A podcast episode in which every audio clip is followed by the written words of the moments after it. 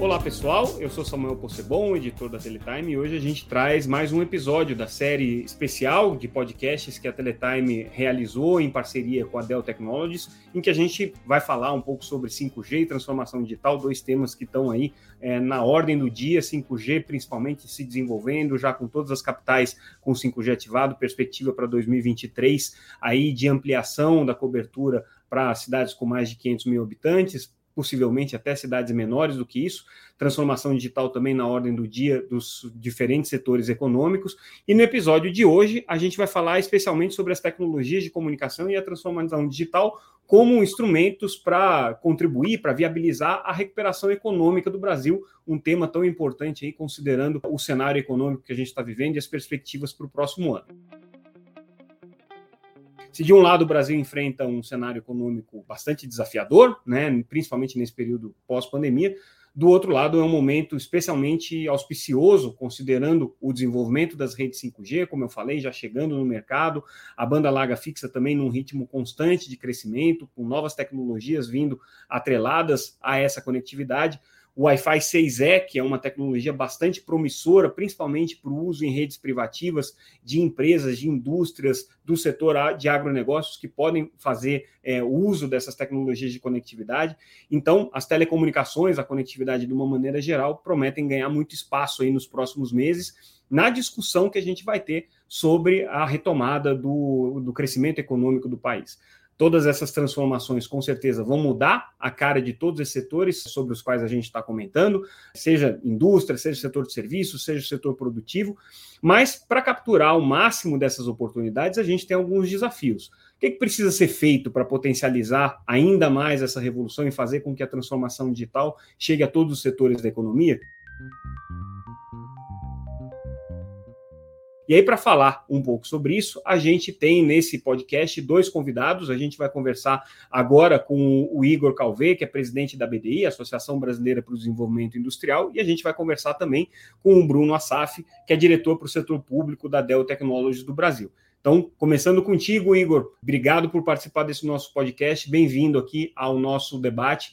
Queria entender como é que a BDI enxerga a transformação digital dentro da estratégia de desenvolver, de desenvolver a economia, os diferentes setores da economia brasileira.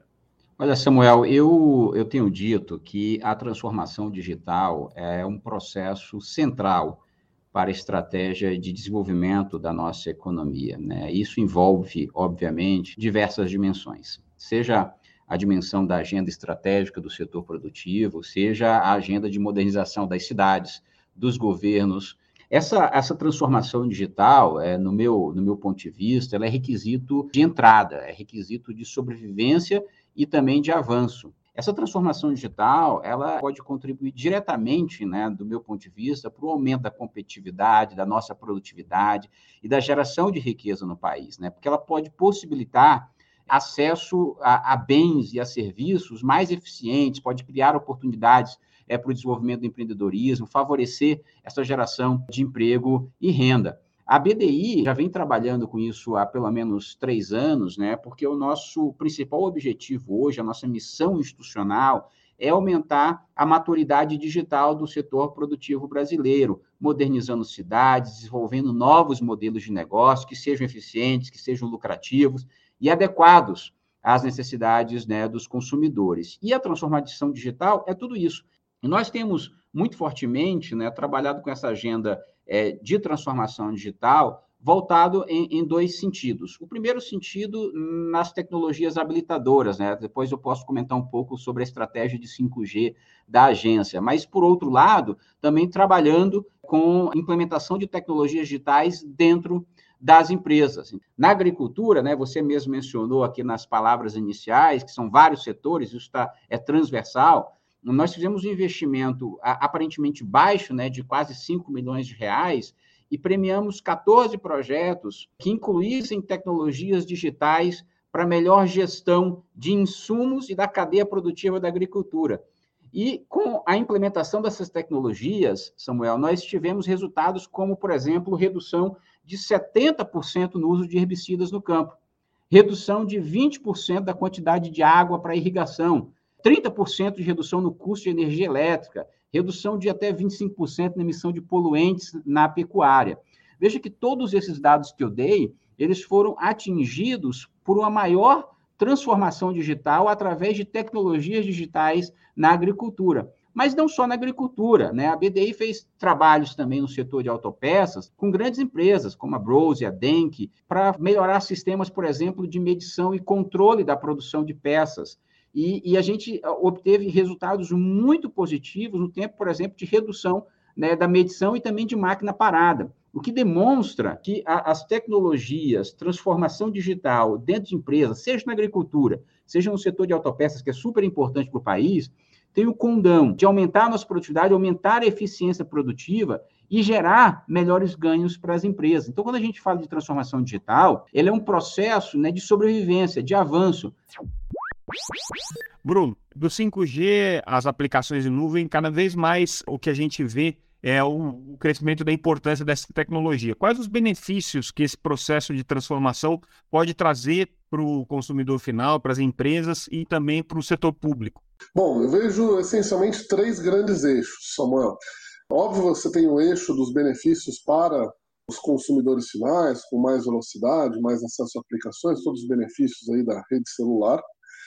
Mas existe um segundo benefício que é o país ele pode se posicionar como uma plataforma de desenvolvimento do 5G e ter uma indústria que se desenvolva e que leve propriedade intelectual para a América Latina, para outros lugares, ou seja, a gente pode se posicionar como um local para desenvolvimento e geração de emprego nesse aspecto. E o terceiro é quando a gente fala da conectividade em geral, potencializar ainda mais aquilo que a gente vê com relação ao trabalho a partir de qualquer lugar, a flexibilidade de localidade e por que, que isso é tão importante para o Brasil, na minha opinião. Não é só uma questão de conforto. Eu acho que se a gente tiver um esforço de geração de emprego e inclusão, em que a gente capacite as pessoas, a gente traga conhecimento. Né? A Dell tem um exemplo, a gente tem o, o LEAD em Fortaleza, em que a gente já formou mais de 30 mil pessoas aqui no Brasil em tecnologia, em desenvolvimento de software, em ciência de dados, são mais de 100 portadores de eficiência lá desenvolvendo conteúdo online para ser consumido por jovens e portadores de deficiência. Se a gente fizer isso bem, a gente, com essa conectividade, vai poder ter uma pessoa talvez humilde que consiga trabalhar em boas condições de forma remota e ele passar a ter um salário de alta remuneração, ele e passa a ser naquela região uma referência. Né? Ele transforma ali o entorno da família dele com uma remuneração melhor e ele transforma aquela comunidade. O pessoal vê assim, pô, tem um jeito de eu ser bem sucedido. Então a gente tem uma oportunidade ampliada aqui por termos um país de dimensão continental, que é levar o trabalho para qualquer lugar e levar a remuneração e levar o desenvolvimento. Então, esse desenvolvimento pode chegar no interior do Brasil, porque agora a gente tem mais conectividade. Igor, você colocou todos esses exemplos testados na prática, com investimentos bastante é, modestos, vamos dizer assim, que vocês fizeram só para poder introduzir a questão da tecnologia da conectividade em alguns setores, você já percebeu um ganho sistêmico impressionante. Agora, o que, que falta para que outros setores da economia entendam isso e comecem a adotar? Samuel, essa é uma pergunta que eu me fiz por pelo menos dois anos. Né? Em 2021, nós aqui na BDI fizemos uma pesquisa cujo título era Conectividade e Indústria. E nós pesquisamos 401 empresas de médio e grande porte brasileiras. E nessa pesquisa nós tivemos os principais resultados aqui desses, como você mencionou, são obstáculos. E, e o primeiro obstáculo era a percepção dessas empresas sobre o alto custo para a implementação de projetos de TI barra transformação digital. 78% das empresas, dessas 401 empresas, acreditavam que o custo dos projetos, a implementação de projetos de transformação digital é muito alto. Veja que eu estou falando de quase 8 em cada 10 empresas. O segundo elemento é, apontado como o gargalo, como obstáculo, foi a falta de pessoal treinado. 69%. Portanto, quase 7 em cada 10 empresas respondiam que não tinham pessoal treinado para desenvolver projetos de transformação digital. E a terceiro grande obstáculo que nós notamos, mas esse com um percentual menor, 52%, é que as empresas diziam que faltava clareza a elas sobre o retorno dos investimentos. E nós entendemos isso e começamos a atuar de que maneira? Fazendo projetos piloto. Porque com os projetos piloto, nós conseguimos ter ideia de pelo menos duas coisas importantes desses três obstáculos. Nós conseguimos ter ideia qual o custo de implementação dos projetos, vis-à-vis -vis qual o retorno de investimento. Então, a partir dos projetos piloto, nós conseguimos dizer, com relatórios circunstanciados às empresas, o custo de implementação é esse, com retorno esse, X. O custo Y, o retorno de investimento é X.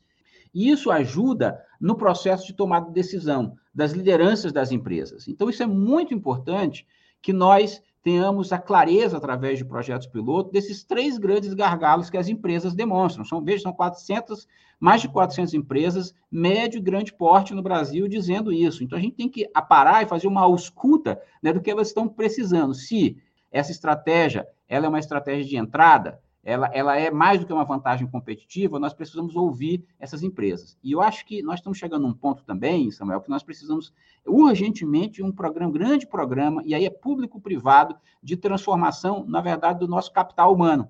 Treinar o nosso capital humano é para dar conta dessa nova economia que surge, que é a economia digital, e da qual nós não estamos acostumados a lidar. Uma questão que eu coloco para vocês dois é como é que o setor público e o setor privado podem atuar em conjunto para desenvolver um processo de transformação digital no Brasil e qual que é o papel de cada um? Bom, a gente avançou muito na digitalização né, nos, últimos, nos últimos anos. Né? O governo brasileiro foi reconhecido como o segundo governo mais conectado do mundo. Né? A gente tem coisas há muito tempo que a gente não, às vezes não valoriza tanto, o imposto de renda digital, tudo que a gente fez agora de auxílio emergencial por aplicativo, muitos países eram por cheque, no correio, todo esforço de digitalização. Isso foi muito bacana. Mas a gente ainda precisa evoluir muito. A gente pode expandir, aprimorar no acesso aos serviços e informações. A exigência do cidadão é maior. E o que acho que é a grande oportunidade, nós recentemente fizemos uma pesquisa junto com o IDC, com mais de 150 entes governamentais, e o que nos surpreendeu é que, com tudo o que aconteceu, tudo que a gente aprendeu nesses últimos anos da pandemia, da digitalização, da importância da tecnologia, as áreas de TI não têm, em quase 80% dos casos, uma agenda contínua com o executivo principal de governo, com o prefeito, com o governador, com o secretário. A gente ainda está nas escolas, lamentavelmente, grande parte não tem um projetor, não tem nada, vai ensinar sobre sistema solar, pega um barbante, pega um giz e começa a fazer círculo na lousa. A gente pode aumentar a justiça do sistema comercial ao evitar a evasão fiscal. A gente fez um trabalho, por exemplo, no Rio Grande do Sul, já há cinco anos, em que, com um baixo nível de investimento, a arrecadação aumentou em um bilhão de reais em um ano. Depois, esse mesmo trabalho de tecnologia, de ciência de dados, etc., serviu para melhorar a distribuição de medicamentos. Mais medicamentos nas unidades básicas de saúde, gastando 180 milhões de reais a menos por ano. Segurança pública, ou seja, experiência geral do cidadão. E o que, que significa isso na prática? Por que, que a gente não pode imaginar que eu seja um cidadão, que eu saio na rua, me sinto seguro no ponto de ônibus? Isso tem que acontecer para os mais, para todos, não só para alguns. Né? eu tenho uma segurança pública melhor, que sabe onde está acontecendo o crime e está atuando. Que depois, se eu tenho uma necessidade médica, eu posso fazer uma consulta por telemedicina, por exemplo. Que depois, se eu preciso de um remédio, esse remédio chegue na minha casa. Por que, que essa experiência do cidadão não poderia ser assim? Pode, e por incrível que pareça, ao fazer assim, fica mais barato. Os serviços, a gente vê que tecnologicamente digitais, eles são mais baratos do que você fazer fisicamente. O que, que choca? Ainda não está na agenda dos principais executivos, do prefeito, do governador, do ministro, do secretário. É uma grande oportunidade agora para os novos governos, né, os novos governantes, inserirem isso na agenda e fazerem um excelente serviço para o cidadão. É, sem dúvida, é um problema sistêmico. Né? Nós temos uma dupla característica, eu acho no Brasil, que, do meu ponto de vista, influencia muito esse processo, que é um descompasso entre a academia e as necessidades industriais. E o que eu quero dizer com isso é assim: hoje nós temos uma necessidade, por exemplo, de soft skills dentro do, do, do, do setor industrial, né? não só o setor industrial, né? no varejo, no comércio, na agricultura que é por, por, liderança, por nós precisamos de programadores, precisamos de conhecimento matemático, conhecimento lógico, né? Você sabe que um dos principais gargalos nas empresas hoje no Brasil é um gargalo de treinamento. As pessoas são contratadas nas empresas e elas têm que passar por períodos que variam aí de três a seis meses só de treinamento. Isso acontece porque as pessoas não chegam preparadas para o trabalho que elas precisam desenvolver. E três a seis meses de treinamento, você há de convir, né? Acho que todos nós que, que estamos ouvindo aqui, que é um tempo muito grande de custo para as nossas empresas. Então, o custo de formação de pessoal, ele acaba ficando privado quando nós deveríamos ter, até por questões constitucionais no Brasil, é, esse, esse, processo de formação deveria ser também público, né? Eu acho que é uma parceria público-privada nesse processo. Então, as empresas têm que ter muito claro quais, no meu ponto de vista, tá? As empresas têm que ter muito claro que tipo de profissionais e que tipo de conhecimento elas vão precisar no médio, curto e longo prazo, e que é mutante, realmente muito dinâmico. E o poder público, por sua vez, ele tem que ser capaz e dinâmico, que é muito difícil, né? Capaz é, e dinâmico para transformar essas bases curriculares, treinar professores e treinar pessoas para o trabalho, né? É como se fosse uma estratégia de formação pessoal, é o que no mercado a gente dizia go to market, né? Então, assim, a pessoa precisa ser preparada para ir para o mercado muito rapidamente com novas habilidades que nós não estamos acostumados no Brasil a dar em termos de treinamentos. Mas falando um pouquinho dos projetos piloto que você mencionou, eu acho que tem um especificamente que a gente, a Teletime, acompanhou bem de perto, foi o projeto piloto de 5G. Quais são as conclusões mais relevantes que vocês tiraram desse estudo, desse projeto piloto?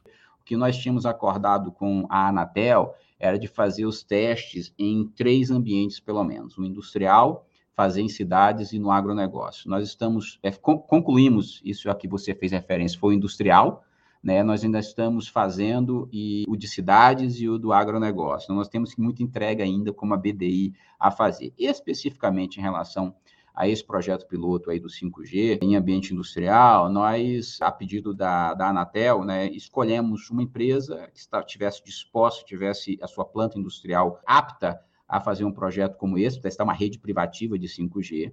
E nós fizemos ali dentro da VEG, em Jaraguá do Sul, e concluímos, primeira coisa, que a tecnologia 5G, e a gente utilizou o release 15 para isso, agora a gente vai fazer a segunda etapa, tá, Samuel? Interessante dizer isso também a vocês, vai começar, talvez em primeira mão nesse podcast eu posso dizer, o release, de, nós testamos o 15, agora vamos testar o release 16, já está contratualizado entre nós e a VEG.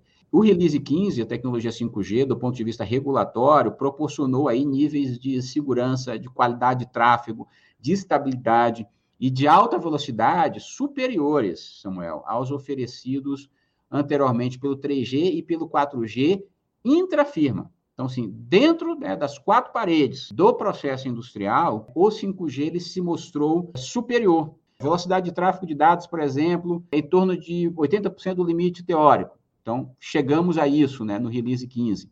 O que a gente usa hoje na indústria, na verdade, é o seguinte: a gente usa o Wi-Fi industrial, e usa Ethernet, que é cabo, por assim dizer. E quando a gente vai para o 5G, a gente está usando o melhor dos dois mundos. A gente tem a grande capacidade de dados que passa nos cabos, a gente passa no 5G, e a gente tem a flexibilidade que o Wi-Fi permite e que o cabo não permite. Então, a gente está usando nesse processo da VEG o melhor dos dois mundos, do Wi-Fi e do cabo. Lá a gente usou, por exemplo, robôs autônomos. Né? A gente usou, por exemplo, processo de realidade aumentada em, em uma linha de inspeção. O robô, por exemplo, de inspeção e as câmeras que a gente também usou para fazer inspeção, elas são melhores no, usando 5G do que o Wi-Fi industrial.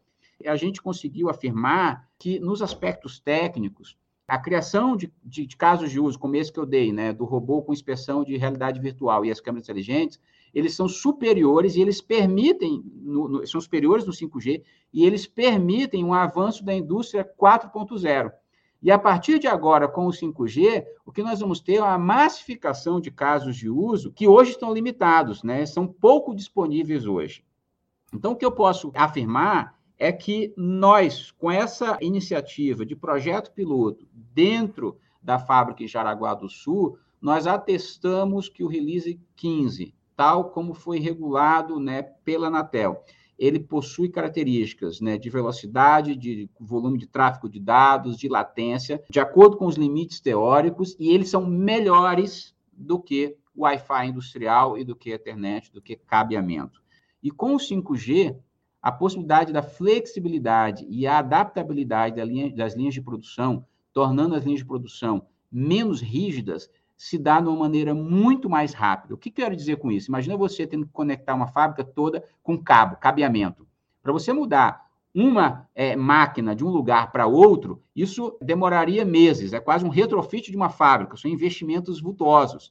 Com o 5G, você, você tem uma flexibilidade dentro da fábrica muito maior. Isso é agilidade, isso é produtividade, isso é maior competitividade para os nossos produtos.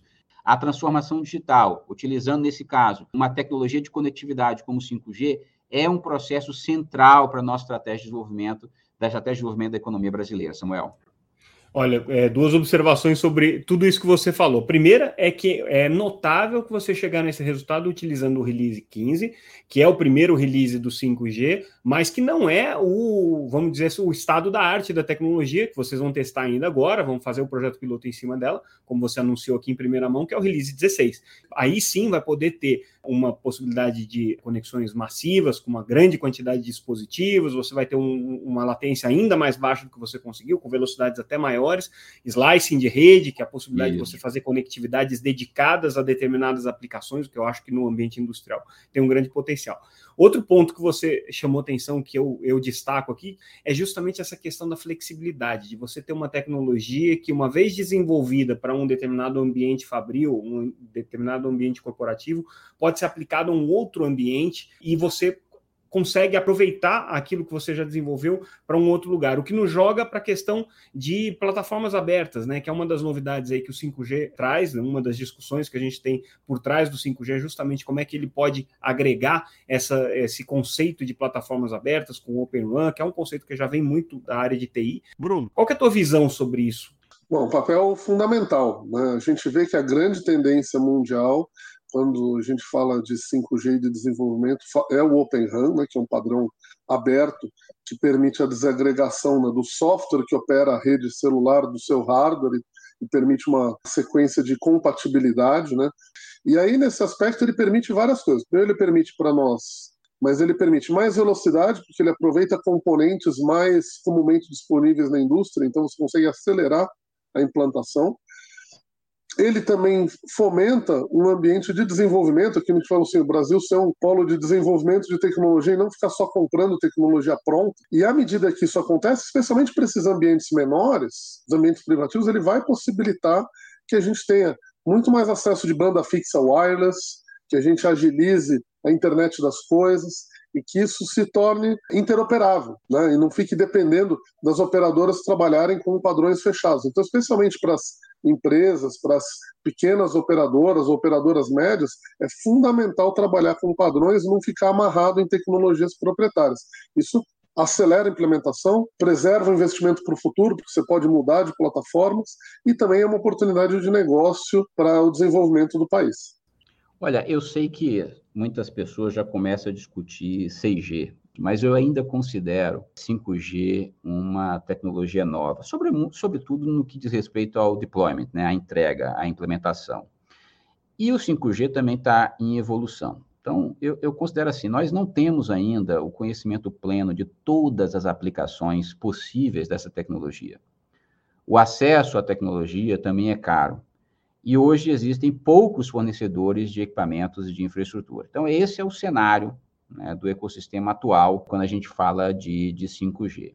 Eu costumo dizer que o 5G nós sabemos como começa, e no Brasil já começou, mas nós não sabemos como ele termina, dada as múltiplas facetas e complexidades, né, não só em termos de soluções, como em termos de fornecedores e mercado que o 5G vai nos trazer. A arquitetura aberta de redes ou Open RAN, eu acho que é uma evolução natural da tecnologia de quinta geração. Ele é mais do que isso eu acho que é não só uma evolução natural, como é desejável e esperada, né? É uma tecnologia muito estratégica e segura para nós democratizarmos, a partir dessa arquitetura aberta, né, essa tecnologia 5G no Brasil.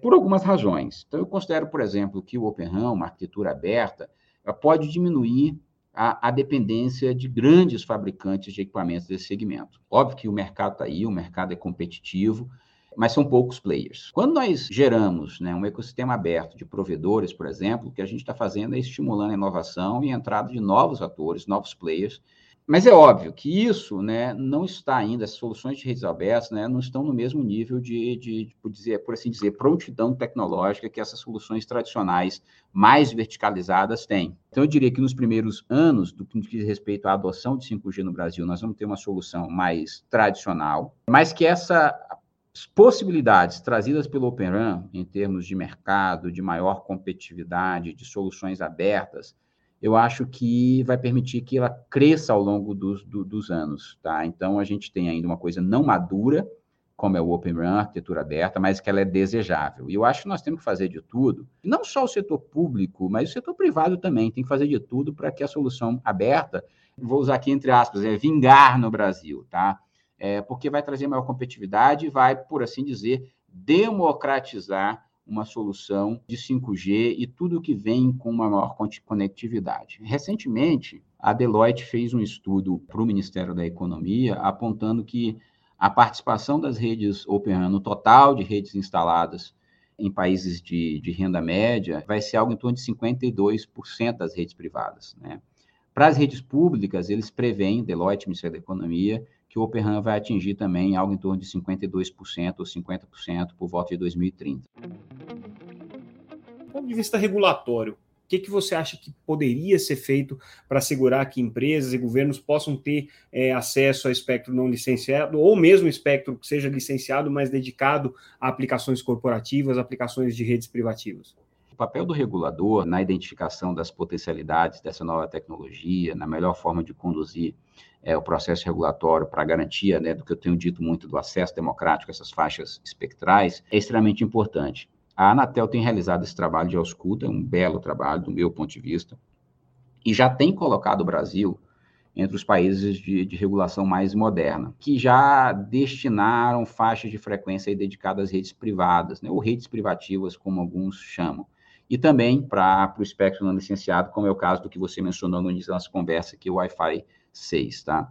Nas redes privadas, é, privativas ou dedicadas, né? Eu uso vários vários termos. A terminologia é um pouco é um pouco é um pouco controvertida, mas é, é, é eu, eu, eu, falo assim, eu geralmente falo redes privadas, mas aí o pessoal, ah, porque tem uma diferença X, Y, enfim. Aí eu boto todos os nomes, mas o que eu quero dizer redes assim, dedicadas é ótimo. A Anatel já, já, já destinou ali o 3738, né, mega, para as empresas interessadas aqui em operar em redes privativas, dentro ali dos limites de, de da, das suas propriedades. Mas eu lembro que, é, antes disso, né, quando nós começamos a conversar com, com a Anatel, há dois anos e meio atrás, quase três anos, o, o entendimento da Anatel era de que a outorga por polígonos já era suficiente, por exemplo, para a gente destinar ali redes privativas. Por isso que eu digo que a Anatel tem, tem tido um processo de ausculta muito interessante. Foi quando eu comecei a dizer para eles, olha, país X, país Y, já tem trabalhado com redes privativas em faixas específicas. E esse processo de ausculta foi amadurecendo entre a equipe técnica da Anatel, a equipe técnica da BDI, ouvindo muito o setor privado também. Então, você tem, por exemplo, o setor de telecom, discutindo sim questões, por exemplo, do setor de saúde, porque a gente está falando de dados, né? A conectividade, é, antes você ligava só assim, o interesse da, das grandes operadoras era em vender planos de telefone celular dados e voz. Hoje você já tem outros interesses que pode ir para o mercado B2B, no tráfego de dados, nessa gestão aqui do, da transformação digital. Então, você olha uma mudança no conceito das empresas. Então, o que está acontecendo no mercado está sendo acompanhado também pelas agências reguladoras. Por isso, o meu ponto de que a agência reguladora tem que passar por um processo de ausculta e aprender também, porque você tem grandes especialistas lá em setores que antes eram verticalizados, que agora estão horizontalizados. É, no caso do Wi-Fi 6, do Wi-Fi 6E, a Anatel eh, já destinou também toda a faixa de 6 GHz aí para esse fim. No total, uma faixa de, de 1.2 GB entre, entre 5.9 e 7.1, que, que vai poder ser usada aí para Wi-Fi 6.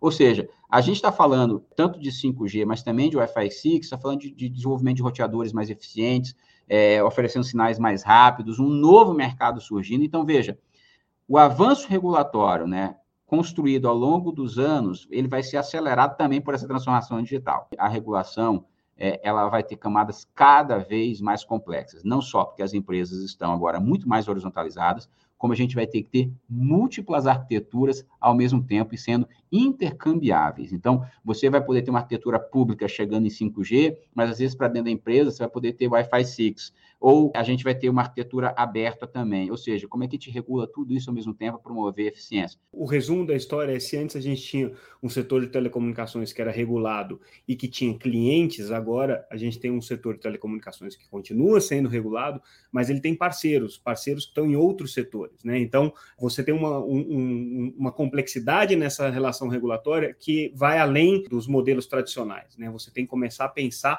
em todo esse ecossistema. Eu acho que essa é a mensagem que fica. Bruno, você quer comentar essa questão? Com certeza. Acho que o Igor já falou bastante aí sobre o tema. O que, que a gente pode complementar aqui como Dell? Primeiro, acho que essa oportunidade de desenvolvimento ela é importante, né? E do ponto de vista de regulatório, a gente já avançou bastante, como disse o Igor. O que, que a gente pode fazer junto? Nós temos laboratórios de desenvolvimento e de teste para que a gente possa fazer e também trabalhe em parcerias com empresas como a, com instituições como a Inatel, de forma que possam ser testados e homologados os equipamentos e as tecnologias para atender bem a esses espectros. E do ponto de vista regulatório, acho que está já avançando bastante. Então, o próximo passo é o que fazer com o que a gente já tem. Todas essas instituições, sejam as operadoras, os desenvolvedores, as soluções de Open RAN, a Dell está aqui como um parceiro para ajudar no desenvolvimento e que isso aconteça é, e se dissemine e a gente possa usufruir dos benefícios com a maior rapidez possível. Como é que a Dell enxerga a oportunidade de desenvolvimento das redes privativas, falando aí agora do setor privado, e o que, que as empresas devem fazer para se preparar para isso, Bruno? A gente falou um pouco sobre isso, né? a gente já tem, inclusive, na nossa eh, fábrica em Hortolândia, né, de equipamentos, a gente já usa muito a internet das coisas e está utilizando agora com é, uma rede privativa 5G começando esse processo lá. Então, a grande oportunidade é ter mais padronização e ter uma democratização dessa possibilidade. E essas coisas se juntam. Né? o agronegócio ainda carece muito de conectividade.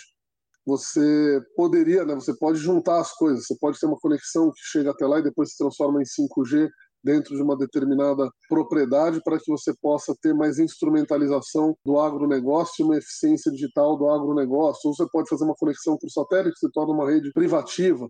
Aonde não existia conectividade, hoje a própria empresa ou a própria instituição pode criar essa conectividade, óbvio que em parceria com, com as empresas de telecom, e isso pode mudar o jogo. A gente pode ter um novo salto de produtividade do agronegócio. Nós já somos líderes mundiais em agronegócio, nós podemos ter um novo salto utilizando informação. Na parte industrial, a mesma coisa. Ou seja, tem muita oportunidade, então isso acelera os negócios, acelera o digital. A gente falou aqui sobre regulação, a gente falou sobre conhecimento que os setores é, que estão agora se apropriando dessa transformação digital ainda precisam adquirir, sobre processo de conectividade, de transformação digital. A gente está falando de uma série de gargalos e de dificuldades que a gente ainda tem para implementar isso, mas se você tivesse que colocar um fator decisivo, o que, que você colocaria como primordial aí para que o Brasil abrace de uma vez por todas esse processo de transformação digital na economia e possa fazer uma migração de uma economia analógica, uma economia ainda do século XX, para uma economia no século XXI? Onde é que você atacaria aí primeiro para a gente poder destravar essa dificuldade que a gente tem de entrar nesse novo ambiente? Eu posso resumir isso em uma palavra e pode parecer estranho, mas eu vou falar a palavra liderança para isso. Eu acho que há formações de lideranças empresariais e públicas que tenham a perfeita noção do quanto isso pode ser transformador para o país é fundamental. Porque, olha, veja, eu falei para você em custo de implementação, eu falei em formação de pessoas, eu falei em retorno de investimento. Tudo isso a gente pode conseguir, mas se a gente não tiver liderança nas empresas e não tiver liderança é, nos governos que sejam capazes de interpretar e agir nesse mundo em constante transformação, nós não vamos conseguir dar essas respostas rápidas para o país. Então, eu terminaria dizendo essa simples frase: lideranças. Bom, acho que a gente vai ter dois vetores aqui. É, obviamente, setor privado, e a gente já falou bastante, acho que as redes privativas são uma grande oportunidade para cada empresa fazer a sua aceleração e não ficar esperando chegar o 5G para uma transformação e internet das coisas, inteligência de dados. Esse é um fator, né, que é a conectividade. O segundo fator é contar com boas empresas, Óbvio que existem muitas empresas no mercado, a Dell é uma delas. Nós estamos aqui, temos uma área de consultoria, uma área de inteligência de dados, mais de 200 cientistas de dados aqui no Brasil, para ajudar as empresas e as instituições governamentais a atingir os objetivos que a conectividade pode trazer como meio. Então, a conectividade é um meio, mas o que a gente realmente quer tratar é a informação. A gente precisa usar a informação a nosso favor. Então não é uma mera digitalização, a gente tem que usar a informação, usar tudo que está acontecendo aí no mercado, chat GPT, etc., para a gente usar isso a nosso favor. Como é que a gente faz isso? A gente teve um exemplo interessantíssimo que o nosso time fez com um grande banco brasileiro, através de todos os sensores que tem em caixas eletrônicos. Hoje tem um banco que ele prevê com 97% de precisão quais caixas eletrônicos vão ser assaltados na semana que vem. Isso é usar inteligência de dados. Né? Parece impossível, mas é possível. Então, transformar o impossível em possível. E, finalmente, aquele terceiro eixo que a gente comentou um pouquinho também, de o governo ser um grande indutor e acelerar o que a, o que a sociedade pode obter através da tecnologia, tanto na geração de emprego, na educação digital, que é fundamental para a gente ter uma sociedade que, ao longo dos próximos anos e décadas, vai ser uma sociedade pujante, em crescimento, temos que trabalhar junto com os governos para isso. E, finalmente, naquela experiência do cidadão, ou seja, usar melhor recurso, os recursos com eficiência, arrecadação e trazer um serviço de melhor qualidade. Não é dizer que a qualidade atual é ruim, a qualidade é boa para a expectativa que a gente tinha. Ou seja, usar a tecnologia a favor da saúde, da educação, da segurança pública, para que a gente tenha uma sociedade que é agradável a todos e um bom ambiente de negócio. Então, esses três eixos governo com boa experiência do cidadão, o que as empresas podem fazer e a conectividade. Com essas mensagens aqui, a gente encerra esse episódio e essa série realizada em parceria com a Dell. Lembrando que esse papo também vai estar disponível é, no, no, nas principais plataformas de podcast. E mais uma vez eu agradeço a presença do Igor Calvé, presidente da BDI, aqui conosco. Obrigado, Igor, pela sua participação. Também obrigado, Bruno Assaf, da Dell Technologies, por essa ótima conversa. Ficamos por aqui é, e vocês podem continuar ligados diariamente aí no nosso podcast Teletime e também nas nossas redes sociais com as principais notícias do mercado de telecomunicações. Ficamos por aqui, pessoal. Obrigado pela audiência mais uma vez. Até mais.